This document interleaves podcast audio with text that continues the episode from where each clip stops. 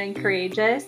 Today is a, another special episode, um, and a lot of people have been wondering when he's going to come on. So today I have my dad with me, um, who you guys have heard about in the prior podcast um, with my mom, my sister. So he is here to give his perspective on just, you know, adopting kids, growing up, and all of that. So, Dad dash Doug, why don't you go ahead and introduce yourself?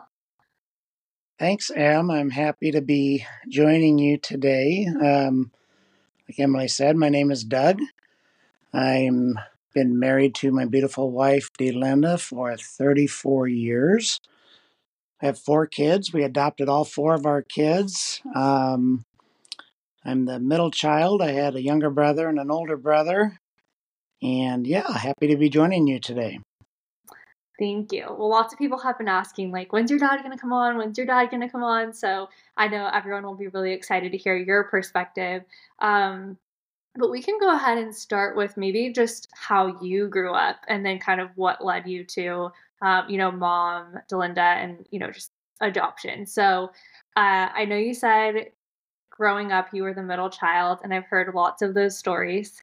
But as far as just, I know your growing up maybe wasn't as traditional as some others. So can you give an overview of just like, yeah, how you grew up and um, challenges and like things you kind of went through? Yeah. Um, oh, I was, like I said me? before, the middle child, which I think is great. I'm glad I wasn't the oldest child, and I'm glad I wasn't the youngest brother. Um, but yeah, I had a had a really good childhood. I was very fortunate that uh, we lived in a neighborhood with a lot of other kids. Um, I felt like I always had really good friends, and kept me out of trouble, so to speak. Um, I was always really active in sports as a as a kid and into my teens. Um, I was a pretty strong student. Um, I wasn't really crazy about um, going to college after high school, but at the same time, um, I I did feel like it would give me better opportunities in life. Uh, my parents uh, got a divorce when I was in middle school, and um, I thought they handled it pretty well. Um, I, I, do think that they put their kids first, and they definitely tried to to keep the family unit strong as far as summer vacations and whatnot. Uh, both of my parents remodeled, remarried, I should say, and uh, my mom married a gentleman who who was a college graduate. He was a teacher in the school district, and um, her husband, Bob, really exposed me to a lot of things that I hadn't been exposed to prior. Uh, downhill skiing, um, backpacking. You know, as a family growing up, we always went camping, but it was always the, the, the tent trailer, the tent, and you know, a comfortable camping versus backpacking where you're packing everything. And so, Bob, my stepdad, was also a big part of my life. I felt like, um, like I said, he was a college graduate, he was a teacher, um, he loved his job. So I always um, thought that the college education would provide me a career to where I, I enjoyed my job and, and, made a made a good living, able to support a family. Mm. So um, after high school, um, you know, I, I, did pursue higher education. wasn't sure what I wanted to do. Um, went to a community college for a year, and after that year, I decided to get into the medical field. And I've worked at the uh, local hospital in town for 37 years. So it's crazy. yeah, it's it's it is kind of crazy. I'm like the people last that these days. Like people can say, "Oh, I've been with the company for like two to five years," but not 37. So not 37, and it's funny the different generations. And I think I work with four different generations now in the workforce, mm-hmm. and um, I definitely have some loyalty to my employer. Um, I, I, do recognize that they've been a, a good company to work for. Mm-hmm. So um, it's been it's been a good experience over the years. Yeah, and I know that you ha you lost your brother when um your oldest brother who was in an accident, and I think from what you've shared, that was when things kind of shifted with um you know, you went to school and you wanted to play football and you didn't because there were some things going on where you kind of had to support yourself. So, um what was the, that like having to just kind of bear that information at such a like pivotal time in your life when you actually are becoming like you know somebody's husband or somebody's dad? Um i know he was a big influence in your life. Yeah so it was my older brother daryl um, he got in a car accident at the age of 23 i was 20 so i was three years younger than daryl and at, at that age i was just kind of starting to find my way as far as the, the, the path i wanted to take in college I was far from settled down, so I, I definitely was not looking much beyond the next year yeah. of. But yeah, it was it was a very rough time. All of you know, I was home during the summer. It was between between years in college. My younger brother was 18. He had just graduated high school, mm-hmm. and and the very month he graduated is when the the car accident. Mm-hmm. And his wife, um, Daryl, was married, and his wife was pregnant at the time and yeah, it was it was really hard. You know, when you, I wasn't home, but I got a call that the uh, sheriffs arrived at the house, kind of looking for my mom, and I called my dad's house to see what was going on, and you know, my stepbrothers told me that the sheriffs had been there as well, looking for my dad. So, you know, I kind of had a, a, sinking feeling that something bad had happened.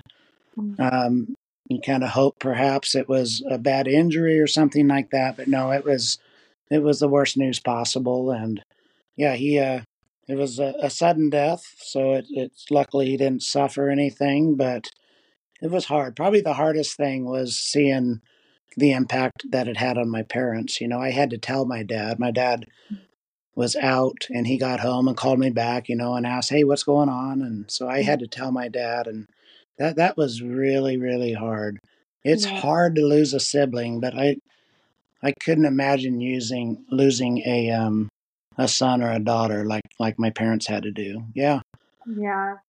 And I know we talked about this a little bit in the past, but I remember, you know, like everybody goes through trials in life like with like losses, um good times, bad times and um I know you said you kind of wrestled with faith, like you were like really mad and angry and um yeah, if you don't mind me asking, like, what do you feel like faith wise did that like strengthen or change your perspective of like leaning in or out with like, you know, believing in in God or just like getting through that time? Because usually there's like one of two things that happens is like you either lean in or out or out and then back in. So do you do you want to share anything on that?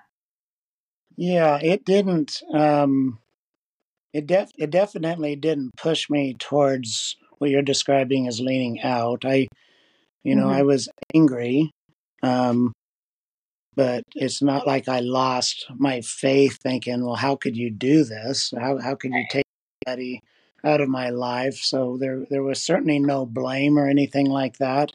Mm-hmm. But there was anger just in the, the impact that it had on on his young wife and the fact that she was soon to deliver and um, and and seeing the anguish and whatnot that my my parents went through. It was hard, but I don't think it really um, definitely didn't push me away in my faith. Yeah. Um, yeah. That's good.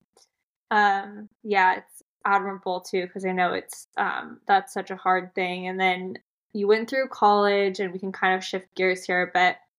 Went through college and then started working at Bay Area Hospital and I know that you started as an x ray tech and then you worked your way up over a course of how long was it until you became medical? I think, is your title medical imaging director?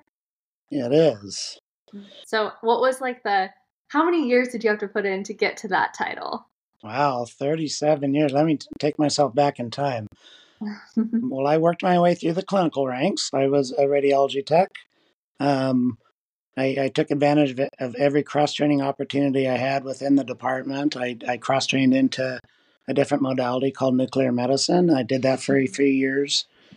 I cross trained into some angiography procedures. Um, we didn't do any cardiac cath at that time, but I did all the other angiographies with procedures within the department.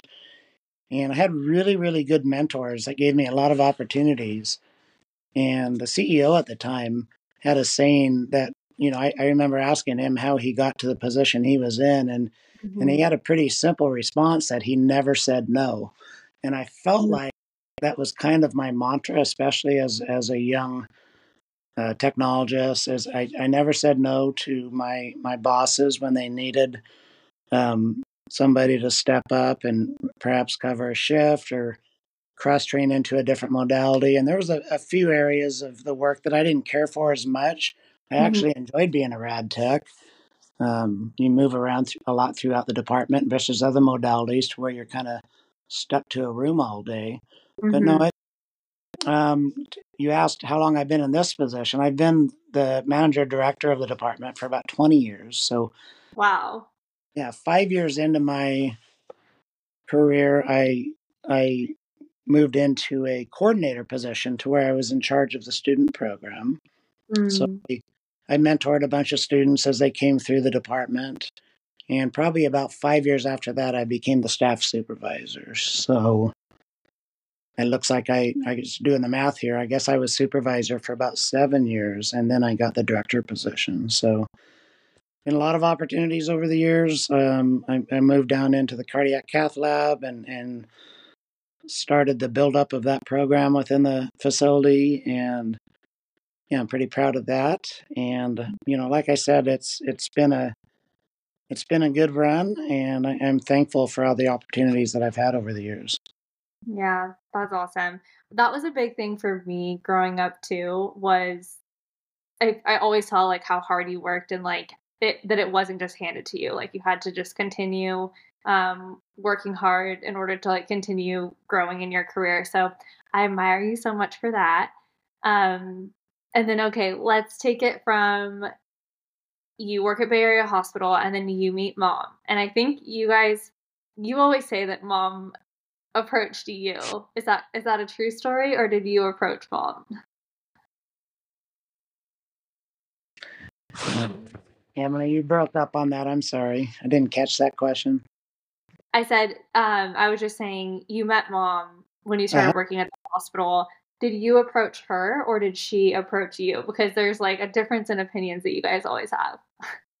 Well, I of course always tell her that she approached me, but it was kind of mutual. It was a a friend. We had mutual friends that that reconnected us, and we we bumped into each other a second time. And I feel like the timing in in my life, and and I don't want to speak for my Delinda, my uh, Delinda, but I feel like the timing in her life was very similar, in that we were we were kind of ready for a, a relationship, and mm-hmm. uh, had dated, you know, prior. We didn't meet until I was almost 24 years old. So yeah, ready for really young though compared to today. Like people, people, when you say like we didn't meet until I was 24, some people like like I don't think I met Brian until I was I don't even know. Maybe that maybe we're all the same age. Yeah, so I think we both we reconnected, and I I think there was a, a mutual interest on both sides, and the rest is right right yeah something like that right um and then i know you guys had me when you were so you met at 24 you had adopted me when you, you were 30 right 30 years old maybe 29 i think it was just before we turned 30 sorry yep. it cut out what'd you say um either 29 or 30 i'm trying to remember yeah, it was right. I think it was right before my 30th birthday. Okay. Yeah. And then I know mom struggled to have babies, which she talked about when she was on the podcast. But what was your perspective on adoption? Like, were you always open to it or did you have hesitations about it? Like, I'd love to hear from your perspective how you felt going through that process. You know, I, I definitely was open to it and had no reservations about it. Mm-hmm. Um, take myself back talking about my stepdad. My stepdad was adopted, mm-hmm. and and and he was, you know, he always talked about the fact he was adopted, and he had zero contact with his birth family. He, he knew absolutely nothing about them. Um, but again, I, I looked, I, I, kind of admired my stepdad in that he was successful and um, he, he, he had very good parents growing up. And I was always open to adoption. Um, it's funny though, when I talk to, you know, a, a few close friends about the fact that your mom and I were looking to adopt, there's a couple of my friends that actually said they would never adopt. And, and I remember how much that surprised me when they said that. You know, you, they make the comment that, well, well, it's not yours. And kind of put me back on my heels thinking, wow, I, I completely disagree with that. But, um, no, we were, I was always open to adoption and I knew it was important um, to your mom to start a family, and we both wanted to start a family. We were at the point of our life to where the timing was right. Uh, we got married. We did some traveling after we got married, and we were at the age to where we really wanted to start a family. So no, I never had any reservations about moving forward with adoption.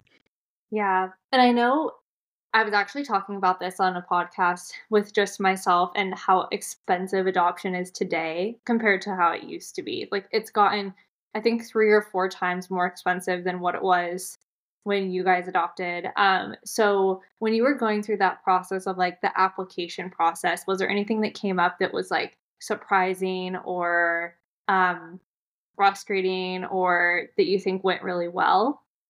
Yeah, it it it was it was expensive then. So I mean everything's relative.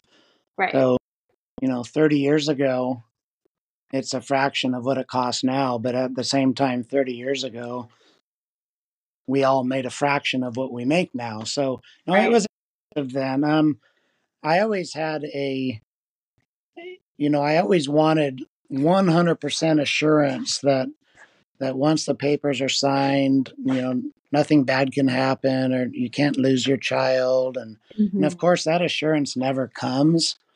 And you know, never going through an adoption before, there was always a little bit of fear in the back of my mind that that you know we might have to get a lawyer and because you, you see that stuff on the news and that's you know and I'm I'm a worrier by nature. I always worry about things I don't have control over, but um that's probably the one thing that was kind of always in the back of my mind until you're definitely in that safe zone as far as numbers of years without mm-hmm. any issues. What do you mean, like numbers of years? Like I thought my understanding was that with private adoption, it's like, um, like once you sign the papers, there's your child can't be taken from you when it's like a private or closed adoption. Is that not correct? It's pretty much lock lock proof, but again, that's it's the things you don't have control over. Sorry, you can't help but maybe catching a story on the news I think you're cutting out pretty bad. Can you try saying that again? Um, it's always the things that you don't have control over. You see the stories on the news uh, mm-hmm. uh, about a couple that maybe lost a, a, child. So I guess when I said safe zone, I, I'm I'm just thinking after you get past the first half year, I I, I kind of felt like that that we're not gonna get that phone call that something wasn't processed correctly, or perhaps mm-hmm. a birth father came in to the situation, or you know something like that. Just just worrying about things like that. Mm. It's not mm. something that I certainly dealt dealt with or worried about for years by any means. Mm. Got it. Okay. And then when um yeah, so I feel like I talked to mom about this, but you just all of a sudden came home with a baby. So did you feel prepared like when you got the call that you were going to get a baby or what was it like just like okay, you fill out the adoption papers and then next thing you know you're getting a call and you can drive up and get a child. So what was like the preparation phase of how long did you have before you got a phone call? Um, did you feel ready? No, I, I don't think you're ever really completely ready for it. Your mom is is probably one of the most organized people's that you would ever meet, right? But you're mm-hmm. never completely ready. Uh, we started the adoption process through one agency and ended up shifting gears and going with Holt Internationals. Harry Holt who was their adoption agency, was really known for the uh, Korean relationship, but they also did domestic adoptions. So we mm-hmm. we started the process a second time, and everything was submitted, and you're just kind of waiting to be selected. But you certainly don't expect a call that says, "Can you come up tomorrow?" or anything like that. Yeah. Uh, yeah, it was a it was a whirlwind week, no question about it. And um, we had a niece that was uh, delivered. Your mom's brother had a child, and our niece was delivered the day after you were born, as it turned out. Mm-hmm. But during that that week of of your your cousin being born, little did we know that a week later we'd be getting a call to uh, to drive up and, and meet your birth parents and ultimately bringing you home a couple days later. Yeah, and did you guys have like the like a nursery set up and the car seat and all of that? Did you have that, or did you have to just go and get it once you got the call? We had, I think, I think most of it was kind of in place, um, but it's it's the uh, the food, of course, and the mm-hmm. diaper they have all that ready. But you know, we were kind of ready um, for you, but yet you're not ready for you just mm-hmm. because all the you know you know the the health insurance and the baby checks and just it's it's a it's a whirl, whirlwind week, no question about it. Yeah. And then um what was it? I mean, I, I feel like it's the same when you have a baby regardless, but did you guys have like a welcome home party? Um, because it's not like, or how did you like share with friends and family? Did you take a paternity leave? Like, what was your um, first like few months like? Yeah, it was a it was really busy, just uh, kind of showing off our, our new baby to friends and family and and coworkers, and there was a lot of people hosted little parties for us, uh, celebration, and you know, immediate family, grandparents, and uncles and aunts, and mm-hmm. yeah, it was busy. It was really an exciting time. Very little sleep, um, but yeah, it was it was a fun time. Oh, that's so sweet. And then um, I know that I'm. You don't have to say it, but I know I'm the favorite. And yeah. um, when did you decide that you should adopt another one for for me to have a sibling? Like, what was your thought process behind that? Why didn't you want to keep me an only child? Your mom and I both had siblings, and I think we always, we definitely always wanted at least a couple. We mm-hmm. wanted, we weren't against an only child by any means, but at the same time, it's, I think there's benefit to having a sibling. You know, I, I had siblings. Your mom had a younger brother, and I, I just think that there's that really complements the family well. I also think you learn so much. Like I, I always tell people that I can tell when someone is an only child because when you have siblings, you learn how to navigate conflict, like of disagreements. Uh, you learn how to be aware of people's feelings. You learn how to say I'm sorry, which I feel like when you're an only child, those things are you might be exposed to them in friendships, but it's not the same as like, a, you know, having a household that's full of that, if that makes sense. Yeah, I, I think so as well. Um, I was never an only child, so I don't have a lot to compare it to, but but I agree with you. I yeah. think it, I don't see a downside to having siblings. Mm-hmm. And then, so you got Mackenzie, and um, her adoption was a little different than mine in some ways, but same idea. And you, you know, drove home with her. I don't know if mom shared a lot about it, but I know I wasn't too keen on when you guys like brought her home. So how did you explain to me that because most of the time like when you don't adopt you know, you see the baby in the belly or you can explain like, "Hey, this is, you know, your life is going to change soon." But with me there was you literally just brought her home and sat her on the ground. So was there any like jealousy or stuff you guys had to like navigate once you did bring her home? Not really. I mean, I, I guess I'll start at the beginning. It it was different. Um, mm-hmm. The adoption itself was quite a bit different in that your sister was was called an open adoption, to where mm-hmm. we did allow a visitation, and your adoption was closed. Mm-hmm. And um, your birth parents and and us as well wanted it closed, really out of ignorance on on our side. Just mm-hmm. I, I thought it would be better to be closed, and but you know after after seeing your sister and the open adoption, and really it, it didn't cause any conflict. Um, th- that worked out well as mm-hmm. well. But um, and then so you, your question was there there wasn't a lot of preparation um, we did, you know, communicate with you, and you were only two, but you know, do you want a little brother or sister? And and the response was usually yes, but I don't think you really understood what what that meant. So we started the process um, with Mackenzie, and it went really quick. It honestly went a lot quicker than we thought it would. Mm-hmm. There were months before that adoption was closed, and yeah, it was uh, back to uh, the stories about the whirlwind weeks and whatnot. But yeah, so we had a mm. two year old and a newborn, and we had our hands full. Yeah. And I was going to say, what did it ever? So I'm actually grateful that my adoption was closed because now as an adult, I don't have a void that needs to be filled. Like, I don't, you know, I like, I have a mom, I have a dad, I have siblings.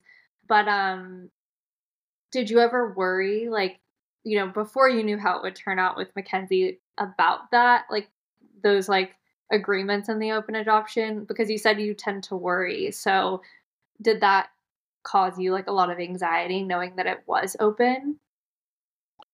A little bit initially, just the the unknown on it, it, if boundaries are going to be respected and things like that.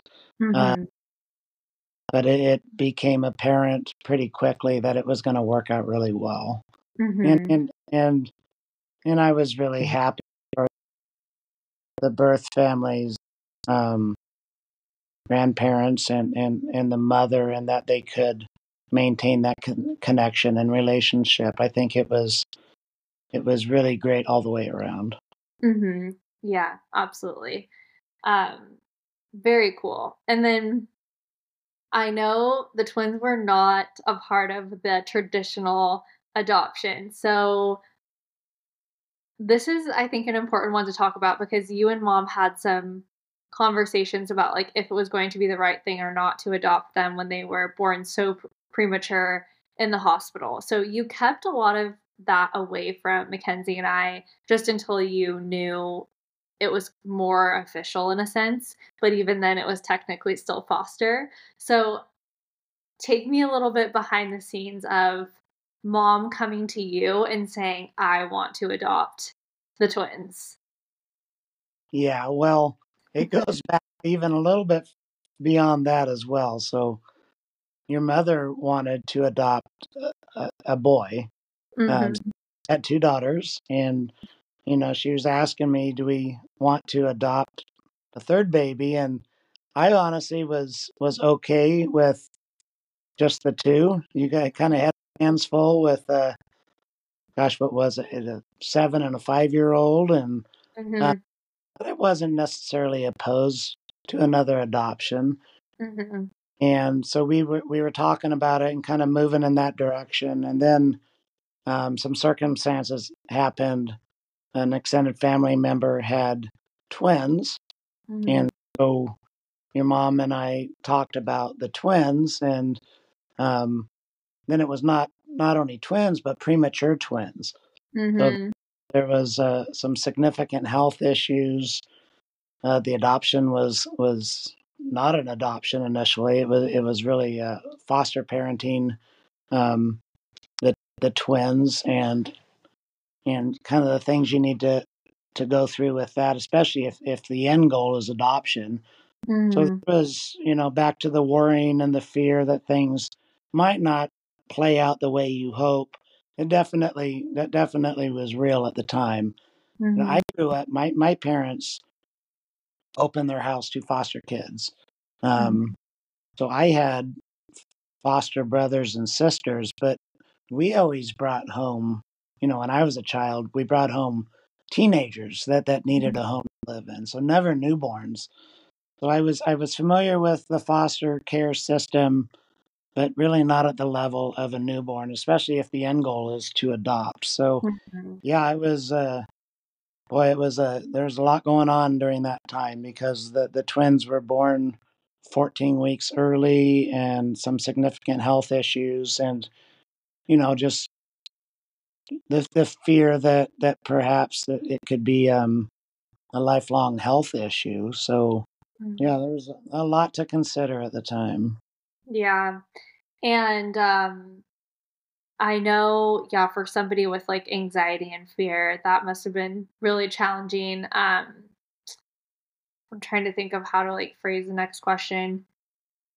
When did you? So you and mom were were dealing with that. Like, how long was it before you decided to tell Kenzie and I that we could maybe be getting a brother and sister? Like, how long did you guys have those back end conversations before uh, sharing?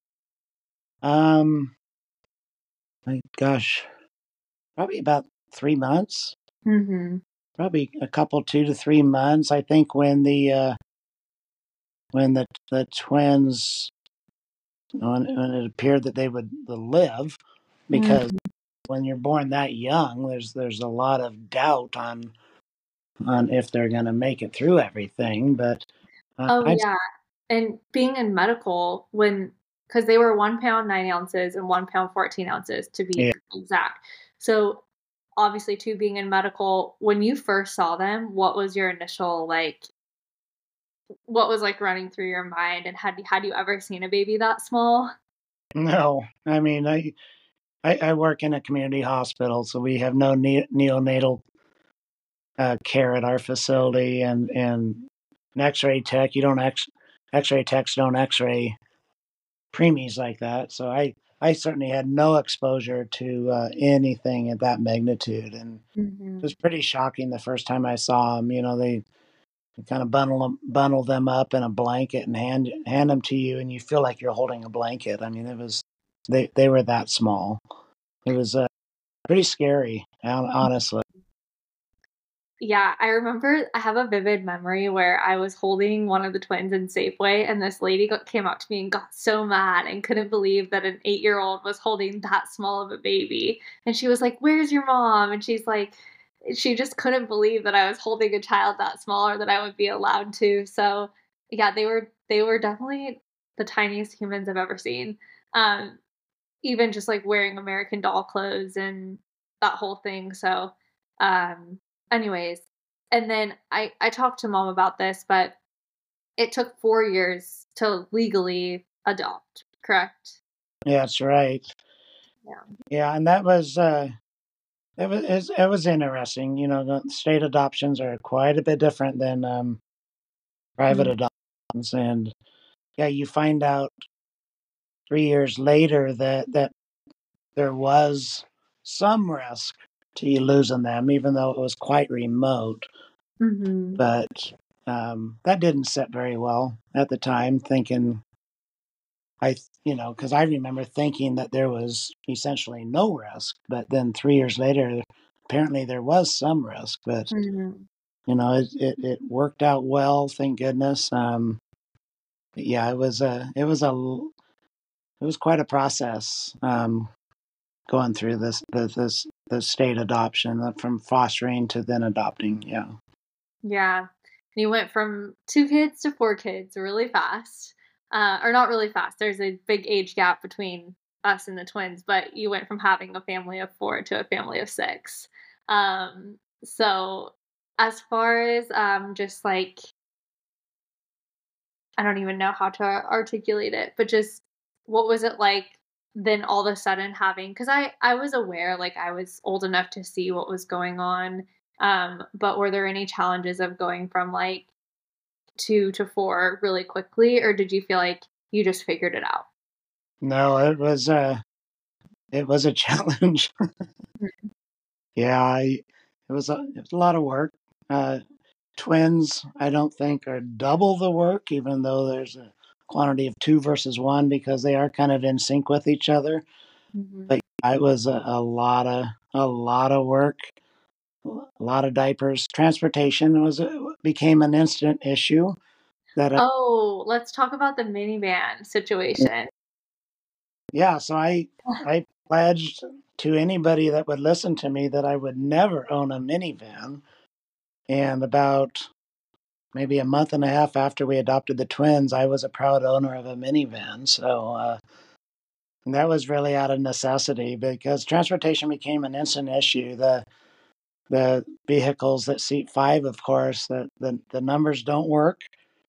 Um, lodging and motels are are an issue. So traveling became we became the family that would stay in suites versus uh, standard standard lodging rooms. So, um, but yeah, it was a it was a it was a blessing. But looking back, it was definitely a lot of work.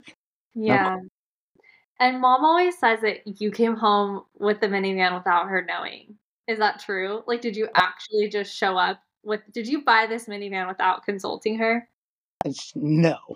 Okay. So you can't believe everything your mother says, right?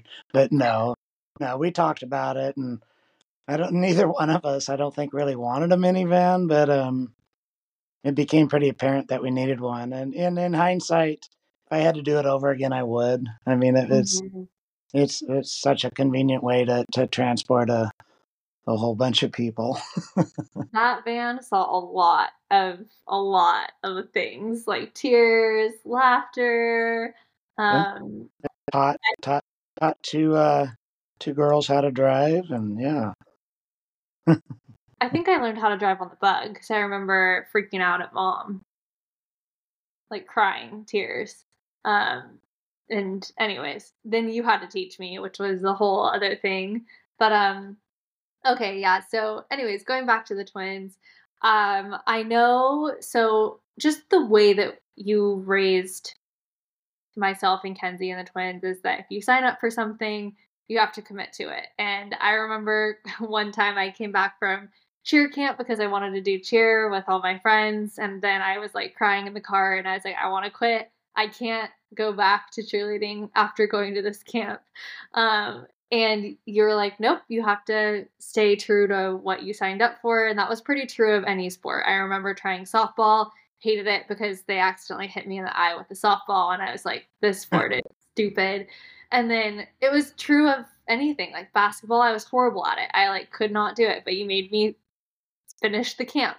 So talk to me a little bit about like your guys' parenting style with us of staying committed to the things you sign up for and where did that come from?